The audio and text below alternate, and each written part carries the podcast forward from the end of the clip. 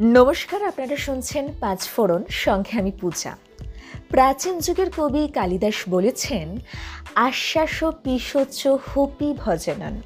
অর্থাৎ পিসাজকেও ভোজন দ্বারা বাগে আনা যায়। কথাটা হাসির হলেও কথাটা কিন্তু সত্যি। আচ্ছা দেখবেন, কখনো কখনো ভালো বা আপনার পছন্দের খাবারের নাম বললেও মুখে কেমন জল চলে আসে না? আমার কিন্তু আসে। আর আপনার?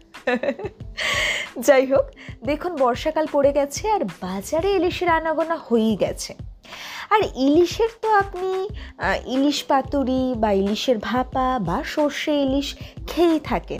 কিন্তু আপনি কি খেয়েছেন? ইলিশ রসমতি? খাননি? ঠিক আছে আজকে রেসিপিটা শুনে নিন। আর এর মধ্যে একদিন বানিয়ে নিন, আর বাড়ির সকলকে তাক লাগিয়ে দিন। চলুন তাহলে উপকরণগুলো শুনে নিই। ইলিশ মাছ ছ টুকরো গাদা। আমি কিন্তু ছ টুকরোর আন্দাজ অনুযায়ী উপকরণগুলো বলছি। কেউ যদি কম বা বেশি নেন, তাহলে কিন্তু সেই অনুযায়ী কমিয়ে বাড়িয়ে নেবেন। সর্ষের তেল সামান্য, পেঁয়াজের রস চার টেবিল চামচ, আদার রস দুই টেবিল চামচ, রসুনের রস দুই টেবিল চামচ, নারকেলের দুধ এক কাপ, নুন সামান্য, কাঁচা লঙ্কা চেরা, গরম মশলা গুঁড়ো, ঘি সামান্য।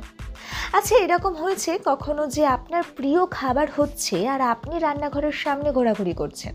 মানে কখন রান্নাটা হবে আর আপনি প্রথম আপনার প্রিয় খাবারের স্বাদটা নেবেন?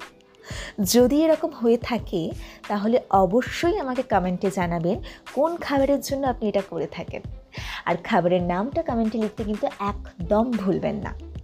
চলুন আপাতত জেলে জেনে নিই ইলিশ রসমতি কীভাবে বানাবো। মাছগুলোকে সামান্য নুন, হলুদ মাখিয়ে কিছুক্ষণ রেখে দিন। তারপর একটা কড়াইয়ে সামান্য তেল দিয়ে মাছগুলোকে হালকা ভেজে মাছগুলোর মধ্যেই একে একে আদা, রসুন এবং পেঁয়াজের রস দিয়ে দিন।